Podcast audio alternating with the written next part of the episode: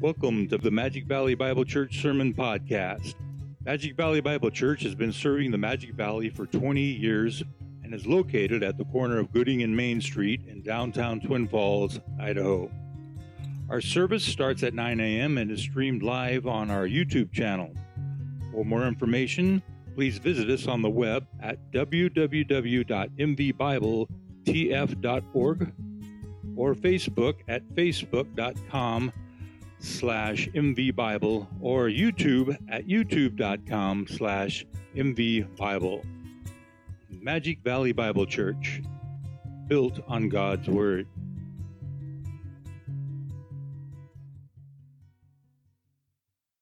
Goodness. You have a stepladder back here or something? What is this? Goodness. Yeah, maybe it's not just a high pulpit, it's just a short preacher. That's what it is. But thank you for that kind uh, uh, introduction. In light of that introduction, I'm sorry for that D that I gave you in Greek. Actually, uh, that's not true. I'm not sorry for for it. Uh, but no, in all seriousness, uh, I remember a senior recital of a young lady named Tiffany Batista that I attended. I also remember saying, Will you, Tiffany Batista, take this gorilla, Nate, uh, take Nate Utsi for your husband? I had the great honor of uh, uh, marrying uh, them and, uh, and seeing them uh, in my Sojourners Fellowship at Grace Community Church, and such a joy to see them. And in all seriousness, we deeply appreciate uh, the opportunity to be here. Thank you to the church and to the pastor and the leadership for spending a lot of money this weekend. And, uh, you know, not only for these, these books, uh, but for flying us up here, putting us up in a hotel, feeding us, just, just the sacrificial way in which you've served us. So I pray that we will be able to serve you uh, adequately uh, in this message. Now, I've, uh, in case you're wondering, a couple of you have already asked, would you sign my book? They're already signed. They're already signed. Uh, I did that yesterday. And the reason is, and there's another reason why I won't preach overtime today. We're leaving on an air, uh, leaving on a jet plane. Well, is it a jet plane? I'm not sure. We're leaving, uh, and I better finish on time. Okay, so I uh, didn't want to uh, have to take time to sign those uh, books. They're already signed. Uh, there's a reason for my signing them. You'll get more money when you sell them on eBay if they're autographed, and so that's that's that. Okay. Uh, now, I want to mention one more book only because you have it out there, and, uh, and that is uh, my devotional commentary on Psalms Awake, O Harp. We can't give that one away, uh, but uh, it, uh, I might have an opportunity if you get those to sign. Well, I think I've already signed those too. So the Lord has allowed us I write some academic books, to tell you the truth. I write a commentary on the Greek text of Philippians, and I've written a commentary on the Greek text of, of James. And my wife, bless her heart, uh, says, Honey, write a book for the rest of us sometime. And, and so this is a book for the rest of us. And this book that I trust will be a blessing to you is for the rest of us. Okay? Now, uh, in addition to the wonderful text that you chose, how appropriate Isaiah 9, which speaks about glory and light, uh, two of the themes that we're going to explore today. Turn to Matthew chapter 2 as we prepare ourselves for a fresh look at the Magi a fresh look at the Magi. This will not be a brand new text for you. You've uh, heard it read, you've read it many times, and we'll read it again uh, this nativity season. But it's always good to revisit a text, particularly when we have certain assumptions about the events that it took place. It's good to look at the text again and see whether those assumptions are true or not. And that's why I call this message a fresh look at the Magi. I read now after, notice the word after. Now, after Jesus was born in Bethlehem of Judea in the days of Herod the king, behold, not wise men, but magi from the east arrived in Jerusalem, saying, Where is he who has been born king of the Jews? For we saw his star in the east and have come to worship him. And when Herod the king heard this, he was troubled and all Jerusalem with him. And gathering together all the chief priests and scribes of the people, he was inquiring of them where the Christ or the Messiah was to be born. And they said to him, In Bethlehem of Judea, for this is what has been written by the prophet. And of course, this is Micah 5 2. And you, Bethlehem, land of Judah, are by no means least among the leaders of Judah. For out of you shall come forth a leader who will shepherd my people Israel. Very interesting. Uh, the great king who would come would shepherd my people Israel. How appropriate that on that first night there would be shepherds there. Then Herod secretly called the Magi and carefully determined from them the time that the star appeared. And he sent them to Bethlehem and said, Go and search carefully for the child. When you have found him, report to me, so that I too may come and worship him. Now, after hearing the king, they went their way and behold, the star which they had seen in the east was going on before them until it came and stood over the place where the child was. And when they saw the star, they rejoiced exceedingly with great joy. After coming into, watch this, the house, after coming into the house, uh, they saw the child with Mary his mother, and they fell to the ground and worshiped him. Then, opening their treasures, they presented to him gifts of gold, frankincense, and myrrh. And having been warned in a dream not to return to Herod, the Magi departed for their own country by another way. The Lord bless his reading of his word. Now, we know all the facts about these guys by the following. We three kings of Orient are. Stop right there. Stop right there. Really? We three kings from the Orient? Be careful that we don't base our interpretation and our beliefs on hymns and nativity songs, as good as they might be, because there are three assumptions in that statement. We three. The text doesn't say there were three. Maybe there were 30. Maybe there were two. We just know that there's more than one, okay? We, okay? Uh, uh, uh, but the text doesn't say there were three. Now, that probably comes from what? The fact that they presented three gifts gold, frankincense, and myrrh. So maybe it's a safe assumption, but we don't know for sure. We three, what kings? Does it say that they're kings? Nowhere does it say that they're kings. As a matter of fact, they're called magi. That's, that's the word. And it really doesn't mean wise men. Magi were a caste of religious leaders. Uh, we'll see where in the Orient they were from, who uh, were religious uh, people, not Jews, not Jews, but they were not kings. Uh, they were magi. As a matter of fact, we'll see just a little bit later that we could actually call them king makers, but they were not kings. We three kings of Orient. Now, when I think about the Orient, I think of China, I think of Korea, I think of uh, Japan. These were not Japanese magi, okay? Uh, they were from the east. That's all it says. They were from the east. Now, in Bible terms, when you say from the east, that means on the other side of the Euphrates River, okay? Uh, on, on this side of the Euphrates River would be the west, but the east would be on the other side of the Euphrates River. Now, if you followed uh, our news and uh, our servicemen, you know where the Euphrates River is. That's the area of Iraq, and a little bit beyond that would be Iran. Now, that would be ancient what? Babylon and Persia.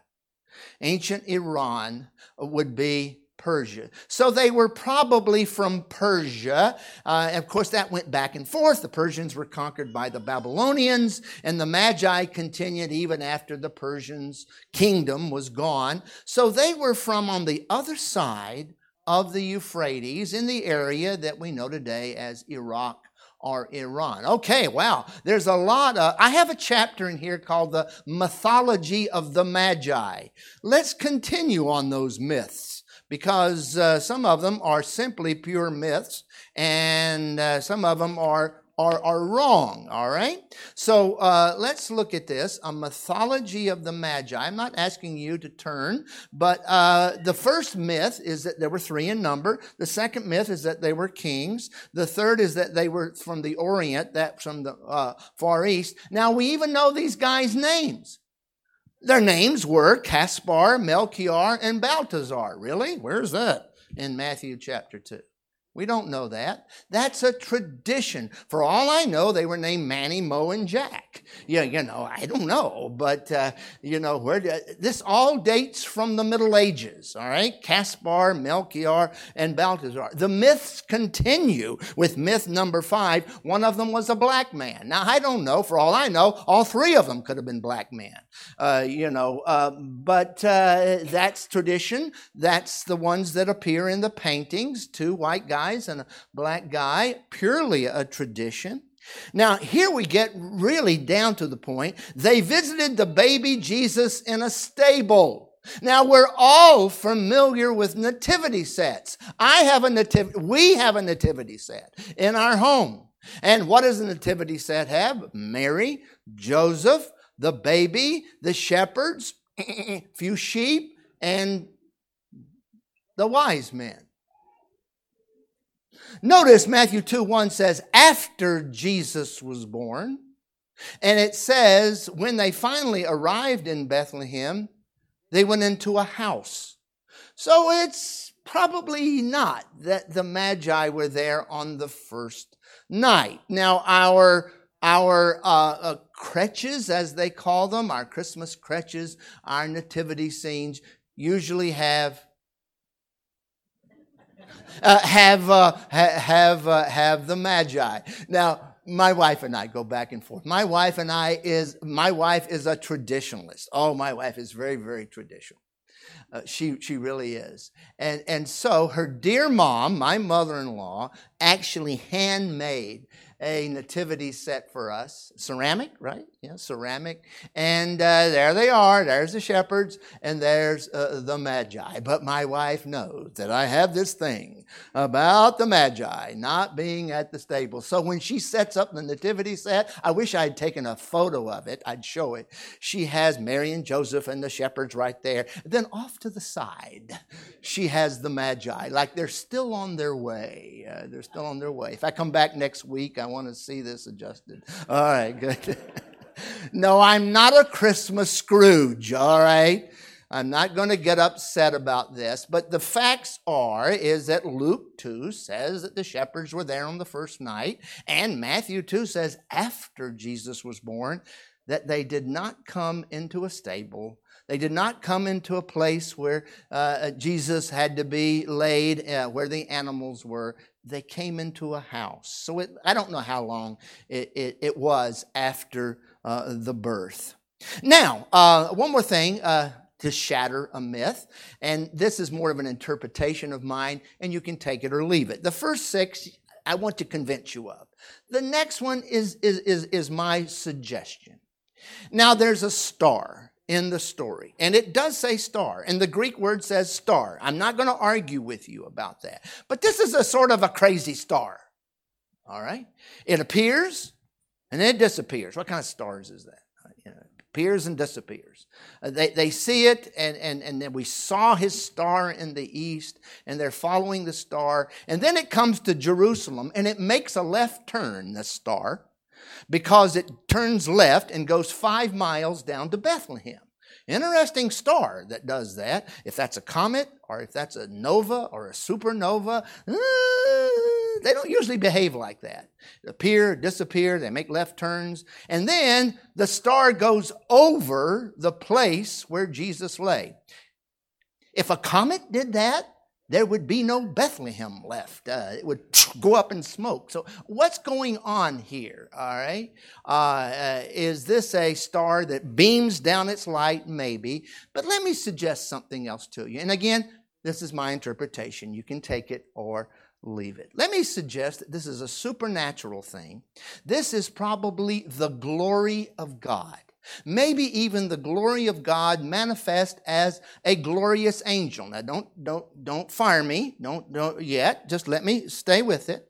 Notice Luke speaks about the glory of God shone round about them. And angels sang that first night. Angels, an army of angels sang. Absolutely. But angels uh, uh, are glory are not mentioned in Matthew 2. I want to suggest to you that this was a supernatural manifestation of the glory of God, the Shekinah glory, that led these Gentile, uh, uh, started to say kings, these, uh, these Gentile magi and when uh, the time was appropriate, the glory of God, maybe even a glorious angel. That's why I appreciate so much the pastor reading from Isaiah 9, uh, uh, which speaks about the glory of God when that wonderful child is born. So, uh, again, so those are some of the myths of the Magi. Uh, was it an angel? Could have been. I, I, typically think it was a glorious angel who appeared to them alone. Now, enough of the mythology. Let's look at the bad dude. There's a really bad dude in this story. One of the reasons I wrote this book is to bring out the dark side of Christmas. Now, again, not because I'm a Christmas Scrooge. I believe in light and I believe in the glories of of the, of the Christmas lights. I love that.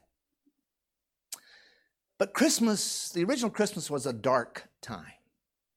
As a matter of fact, that's why, uh, uh, part of the reason why we even chose that painting. Uh, there's a darkness behind it for the light to shine from, from Jesus himself. It's a dark time. I once saw a cartoon of a guy looking over the stable at Mary and Joseph's and said, Boy, this is a terrible time for a kid to be born. And I understood that cartoon. It was a terrible time. And I try to bring out in this book, if you do read it, um, there's a dark side to Christmas.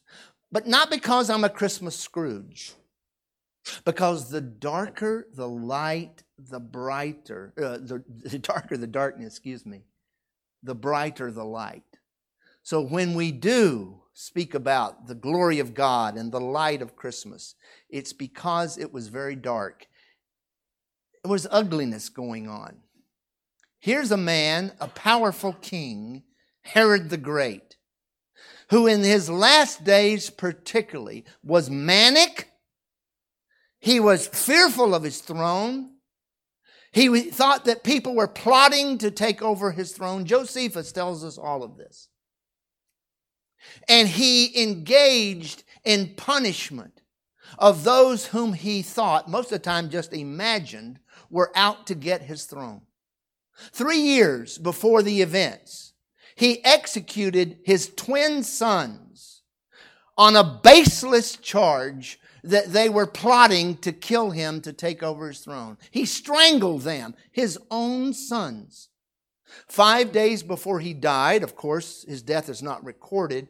Well, his death is recorded later in Matthew 2. Five days before he died, his son Antipater he executed out of an insane manic fear that his son was out to get his throne. Not only that, he executed his wife Mariamne.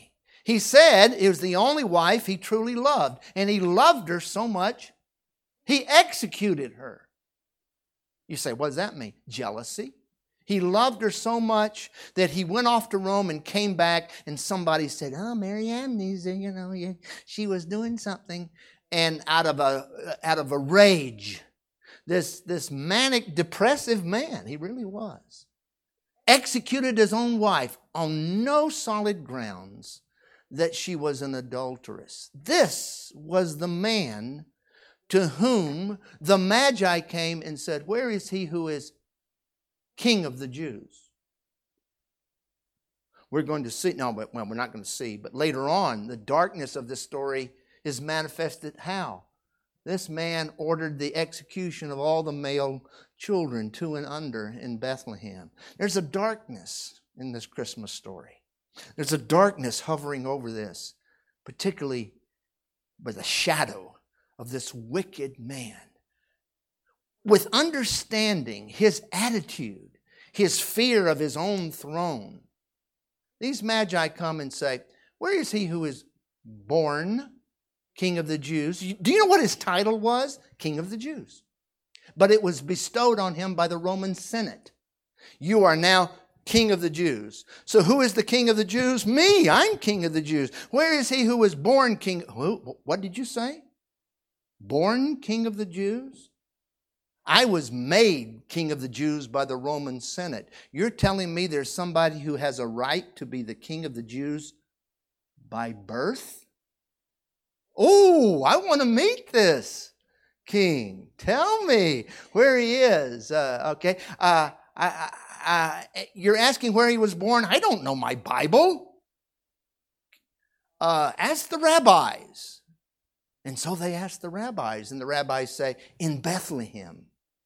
For thus the prophet says, You Bethlehem, Ephratah, in the land of Judah, though you be least among the towns of Judah, yet out of you, out of little Bethlehem, will he come forth unto me who is to be what? Ruler in Israel. And Herod's hearing the rabbis read that text, King of the Jews, ruler in Israel. That's me. I'm the king of the Jews. Oh, I want to work. Sure, I want to worship him. Yeah, of course. Yeah. You go find him. I'll come and I'll and I'll kill him, just like I've killed the others that were after my throne. So the Magi. Uh oh, star appears again.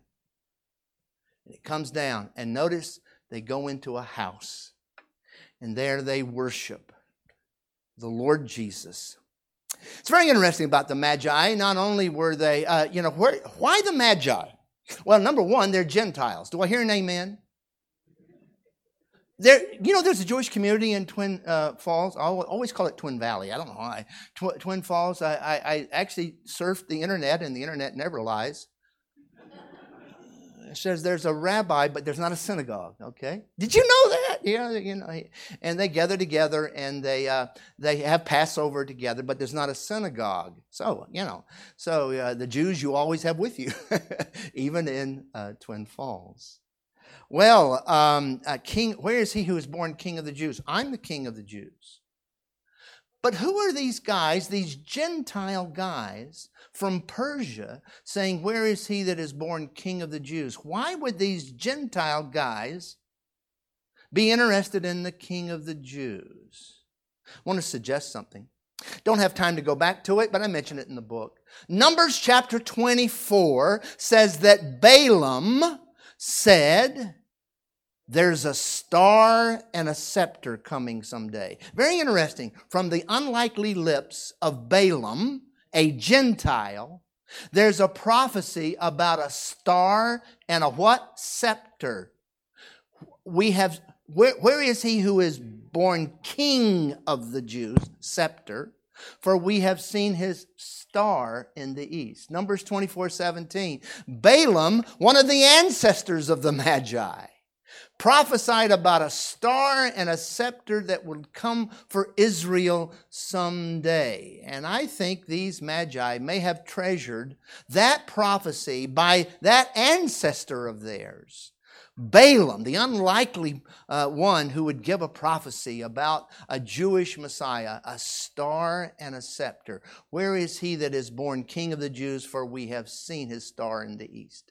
One more thing about the Magi, and we'll leave them off to the side of the stable. Okay, good. Uh, we'll leave them.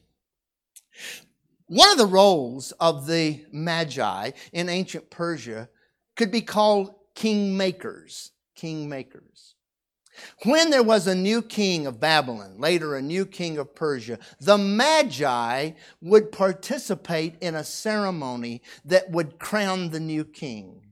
How appropriate that these king makers would come to a Jewish land and say, Where is he who is born king of the Jews? You see, we have some gifts that we normally give to our king, but we are king makers and we want to help install the king of the Jews. So, a fresh look uh, at the Magi. Now, a fresh look at Micah 5 2.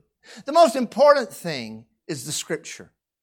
And in Matthew 1 and 2, there's about five or six times uh, that Matthew says that it might be fulfilled, which is spoken by the prophet. A virgin shall conceive, Matthew 1. That it might be fulfilled, which is spoken by the prophet. Uh, uh, the women uh, uh, mourning in Bethlehem. That it might be fulfilled over and over and over. And he says that it might be fulfilled, that Micah 5 2 might be fulfilled. Notice Bethlehem we're so familiar with it. You know what it means in Hebrew? Beit Lechem. It means house of bread. House of bread. Because remember the story of Ruth? Uh, she's gleaning in the fields around Bethlehem where they're growing grain to make what? Bread. It's called the house of bread. How appropriate that out of the house of bread would come forth him who would be called the bread of life. Thank you. You know your Bible. Out of the house of bread comes the bread of life. Now, it says, uh, But you, Bethlehem Ephratah, though you be little among the thousands of Judah. Pastor, would you call the airport and tell them that I'm uh, uh, to hold the flight? Oh, okay, good, good. Don't worry, I'll finish on time. Okay. Uh, what was I talking about? Bethlehem, right? Yeah, Bethlehem. Bread of life. Thank you, thank you, thank you. No, I, uh, you know that was previous. Okay, good. Okay. Uh, uh, did you know there's more than one Bethlehem? And I'm not talking about Bethlehem, Pennsylvania either. I've been there. All right. This there's two Bethlehems. Joshua 19 actually mentions there's another Bethlehem in the land of Israel. It's up in the land of Galilee. It's still there today. It's called in Arabic Beit Lachem, and, and they still call it the house of bread. But it's not, it's not the one down in Judah, it's the one up in Galilee. How appropriate.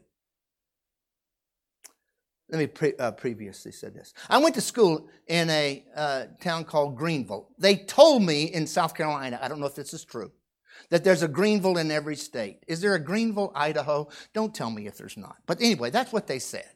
There's a Greenville in every state. So when you, uh, you know, send a, uh, you know, to somebody, you better put the what? Zip code. Better put the zip code for the Greenville that you want, or it might go to Greenville, Pennsylvania, or someplace like that. When God said, This is where my Messiah is going to be born, He gave the address and He included the zip code. Not Bethlehem, Galilee, but Bethlehem in the land of Judah. I want to make sure you know where it is. So here's the zip code. It's down in Ephrata. It's down in Judah. This is the place that was really ugly in the book of Judges. Two men came out of Bethlehem and had ugly things happen to them. And then the third one that came out of Bethlehem had something bad happen to him. He died, his sons died, and poor Naomi is left a widower and bereft of her children. Bethlehem's a sad place. But remember, there's Naomi. She comes to Bethlehem and she meets Boaz, and they live happily ever after. And the book that begins with a sad note and a cloud over Bethlehem ends with, with, with Naomi holding that little baby in her arms that baby who would be the grandfather of David. David comes from Bethlehem. And so when Samuel says, I'm going to announce, I'm going to anoint the king of Israel, where did he go? Bethlehem. First six brothers, nope, nope, nope, nope, nope, nope, nope. Well, there's only one more. He's this little ruddy kid uh, that's minding the sheep. Go get him, go get him. And they bring in young David and they say, and he says, he's the one.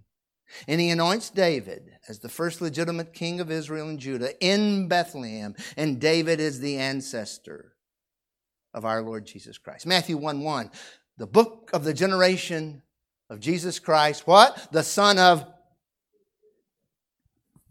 the son of David, son of Abraham. So this child is a physical descendant of David. All that is the rich Old Testament background. Yet out of you shall become a ruler. I have a great interest in Jewish people. That's why I looked up the less than 50 Jews who live here. In, uh, uh, I have a great interest in Jewish people. I have a great interest in Israel. Been there, and I'm not bragging. I thank the Lord over 50 times to the land of Israel. One of these days I'll get it right, Bear. Been to Bethlehem many, many times. So I have a great interest in Jewish people. When I was a pastor in Willow Grove, Pennsylvania, I was invited to speak in a synagogue. Can you believe that? Speak in a synagogue. I had spoken on why we should love Israel eh, to a Rotary meeting. And there was a Jewish guy in the Rotary meeting, and he says, I'm going to mention you to my rabbi. I said, Oh, yeah. So the next day I get a phone call from the rabbi, Phoenixville, Pennsylvania. He says, Will you come and speak to our brotherhood dinner? I said, Yes, I, I guess so. So I show up, and here we are. It's a brotherhood. It's like they invited Christians from the neighborhood, and they had a brotherhood dinner, and they asked me to speak. And so I spoke on what Jews need to know uh, about truth, what Christians need to know about truth, and what we both need to know about truth. Okay? I'll never forget, I was sitting at the head table, and the rabbi was sitting beside me. And you know, uh, uh, uh, religious Jews wear yarmulkes, they're called, you know, head coverings. And so, out of respect to them, I put on a yarmulke when I got up to speak. And as I'm speaking, the yarmulke kept sliding off. Don't you ask why. It kept sliding off, and I'd put it back up. And the dear rabbi, bless his heart, he was sitting over here, and, and I looked down, and he pushed a bobby pin over towards me like that. You know. And I said, Thank you, Rabbi, but I don't think it would work very good.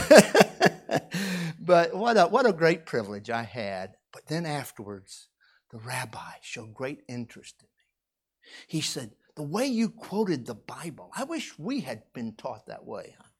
It's the way we were taught, you know, you know, Rabbi Bear, Rabbi Bear. Anyway, anyway, uh, uh, uh, that's the way we were taught. He says, You quote the Bible like that? He says, he says, um, we didn't, uh, he says, give me one reason why you think Jesus is the Messiah. What would you say? What would you say? One, and, and I want it from the Bible. And I don't want it from your New Testament, he said. He said, I want it from the Bible. What would you say? I said, well, Micah 5 2. But you, Bethlehem, Ephratah, though you be little among the thousands of Judah, yet out of you shall he come forth unto me, who will be ruler in Israel, whose goings forth from old, from everlasting. There's a prophecy that the Messiah would be born in Bethlehem. There are no Jews in Bethlehem today, haven't been for 2,000 years. It's a completely Arab town. But in the first century, it was very Jewish. Immediately he shot back. That's not referring to the Messiah, it's referring to David. Okay, what would you say? What would you say? It's referring to David. Who was David born in Bethlehem? Yes. Is this a prophecy about David? No. Why? I said, Rabbi, it can't be David. He says, What? I said, Micah prophesied 250 years after David. It can't be a prophecy if David was 250 years before him, and I thought I was going to get a convert. But the rabbi looked at me, rolled his eyes, and said, Well, it must have meant something to people in those days, but now we don't know what it means. You know what it means. wasn't David, he was a descendant of David. Same town. And that's where the Magi went.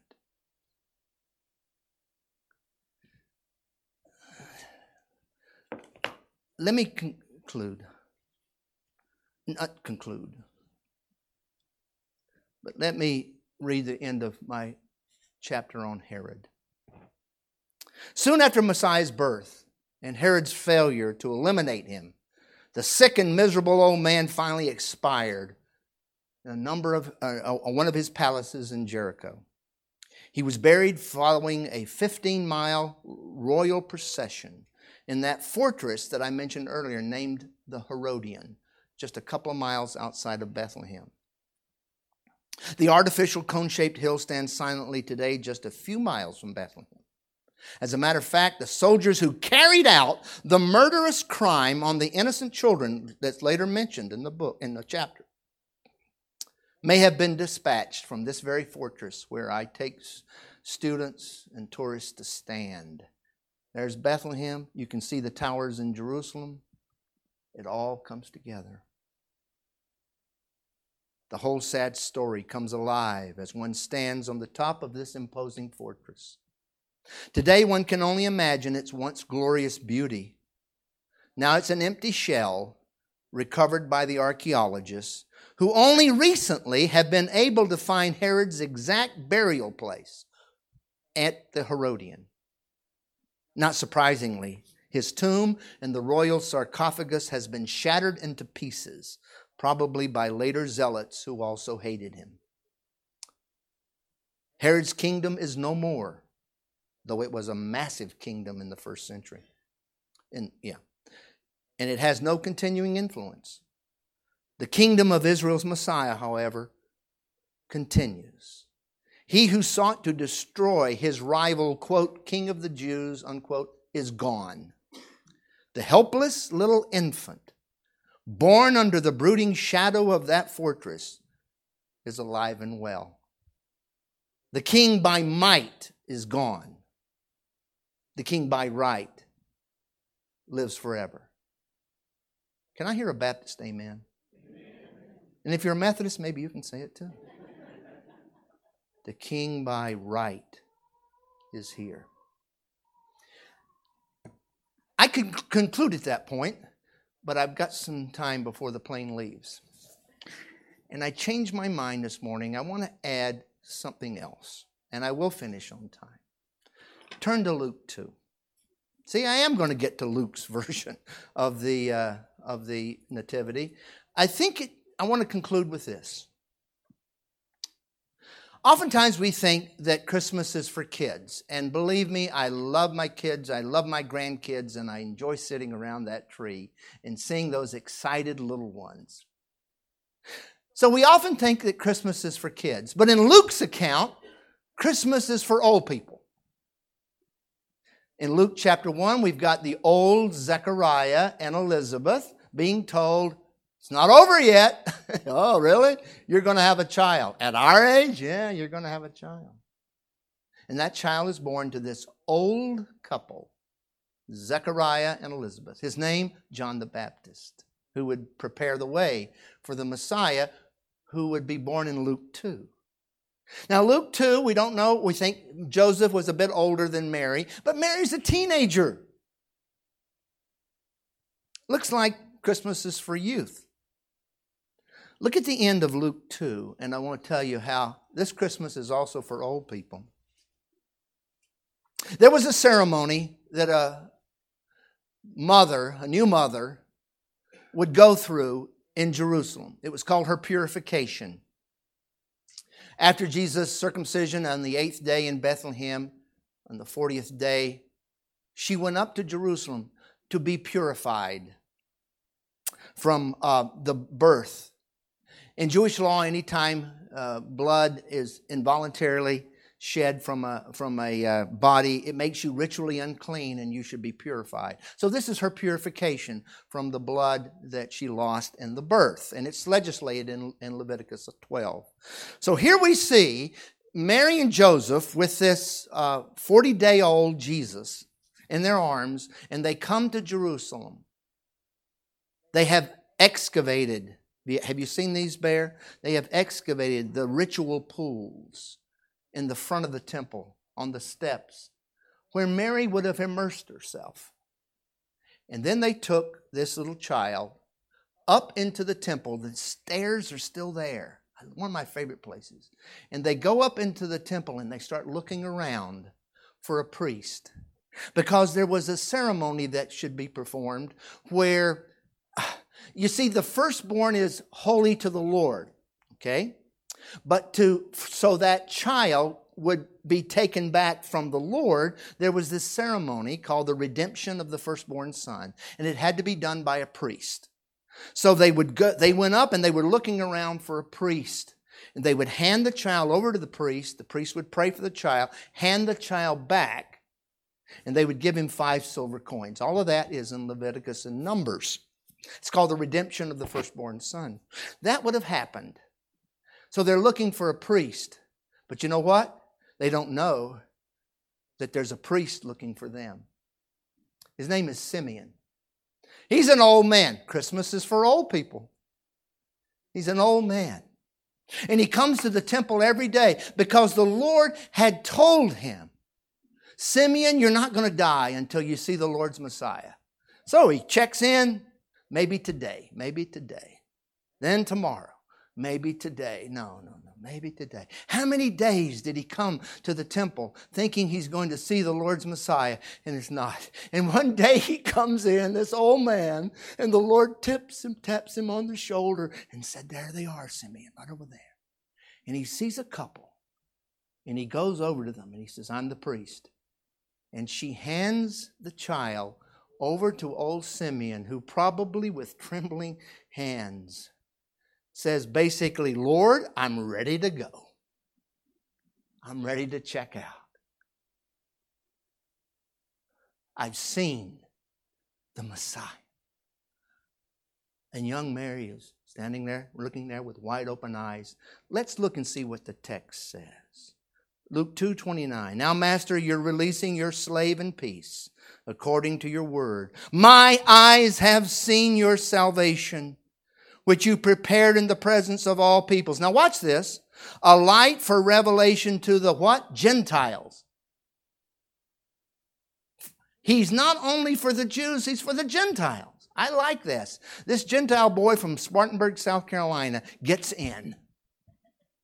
Gets into this Jewish thing. I'm very thankful for this a light for revelation to the Gentiles, and the glory of your people Israel. And this teenage mother probably was saying, the, the angel didn't tell me about the Gentiles. This is for the Gentiles too. This kid that I had, I know he's going to be the Messiah, but he's a light for revelation for, to all those Gentiles too. Yeah. He's quoting from Isaiah. And his father and mother were marveling at the things. I didn't make that up. They're marveling at the things which were said about it. Simeon blessed them and handed the child back to her, but with this added dark note Behold, this child is appointed for the fall and rise of many in Israel, and for a sign to be opposed you're told that your kid is going to be opposed. People are not going to like him. Is This is good news for you as a new mother. And there then comes the coup de grace.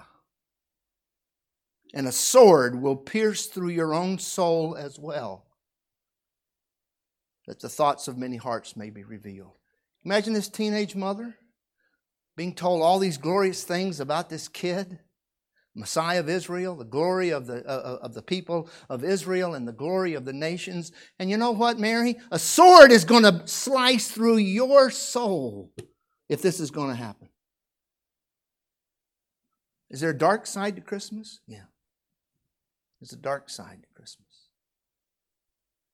Because the way that this child will become the Messiah of Israel and the Savior of the world is through a mom standing at a cross, looking at the brutalized, bloody body of her son. And I wonder as she's standing before the cross if those words of Simeon came back to her a sword will pierce through your soul. Yeah, there's a dark side to Christmas. But out of that darkness comes the light of the world, folks because he's going to rise from the dead. He's going to ascend into heaven. And the light of the world will shine brightly for Jews and Gentiles. Then old Anna comes along. She hears, and she's 84 years old. 84. And she starts speaking to everybody about it. Christmas is for old people. Simeon and Anna celebrate the first Christmas with the joy and the pain that is involved in it. So when you say Merry Christmas, notice it's merry because it was so dark that, those, that first night. Murder, mayhem, sword piercing through a soul. It's dark. But the darker the night, the brighter the light. Jesus is the light of the world. May He shine into our dark souls. And if there's somebody who came in here whose soul is still dark with sin, you can have the light of light, light of life, shining into your soul when you bow before Him as Messiah and Savior. I think it's okay. I think it's okay. All right. Father, thank you for Jesus, the light of the world.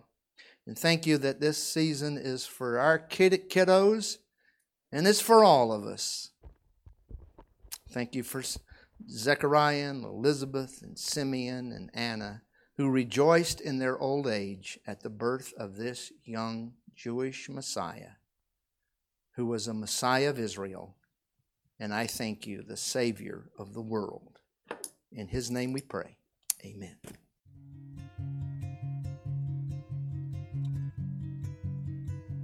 Thank you for listening to the Magic Valley Bible Church Sermon Podcast. For more information, please visit us on the web at www.mvbibletf.org or Facebook at facebook.com slash mvbible or YouTube at youtube.com slash mvbible.